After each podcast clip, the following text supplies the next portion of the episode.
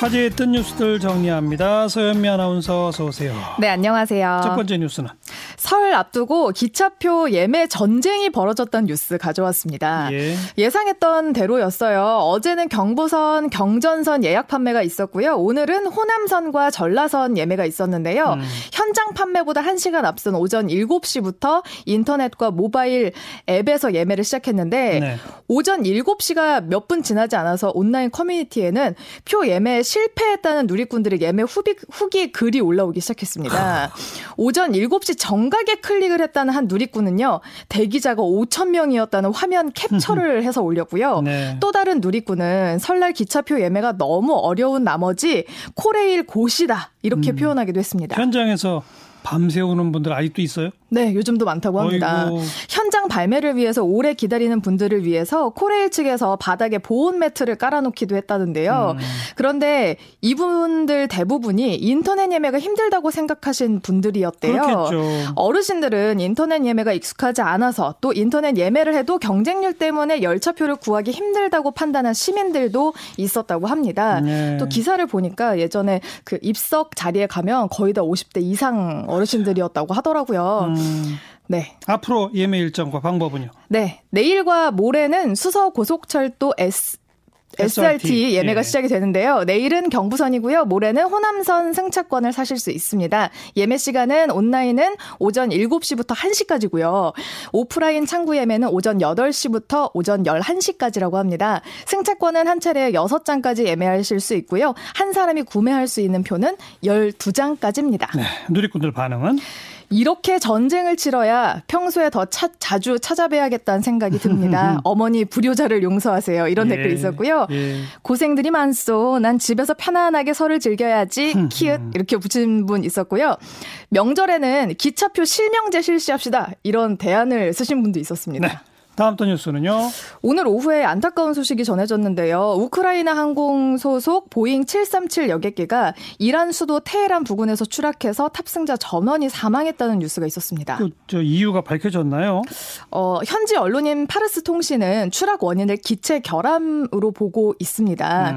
AP 통신이나 AFP 통신 모두 탑승자 중에 생존자는 없는 것으로 보인다고 어, 전했는데요.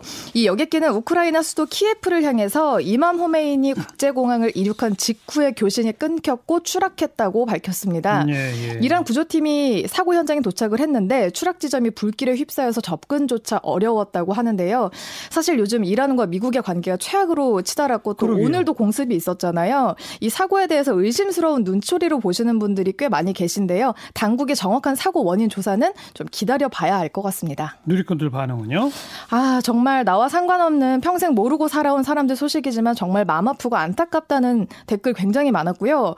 우연의 일치치고는 너무 오늘 아닌가요? 의심스럽습니다. 이런 댓글도 많았습니다. 음. 또 진짜 기체 결함이라면 왜 문제가 계속되는 737기의 운항을 전 세계적으로 금지하지 않는 건가요? 라면서 비판하는 댓글도 있었습니다. 네.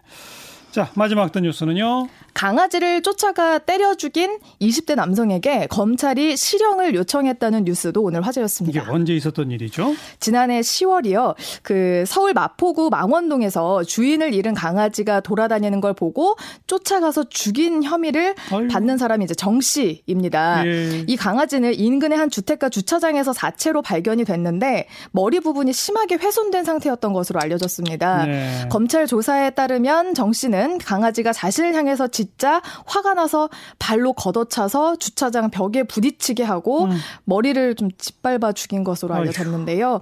이에 대해서 검찰은 화가 난다고 살아있는 생명체를 잔인하게 살해한 중대한 범죄를 저질렀다 이렇게 말했고요. 예. 정 씨가 다수의 폭력 전과가 있다는 사실을 거론을 하면서 과거에도 전과가 있다. 예, 노약자 어. 여성을 이제 대상으로 한 범죄가 있었다고 합니다. 어. 이 사건도 폭력 전과 누범 기간 중에 저질렀고 피해자들에게 용서도 받지 못했으니까 보니까 동물보호법 위반 또 재물손괴 혐의로 징역 1년 6개월을 선고해달라고 요청했습니다. 정 씨는 뭐라고 그랬대요?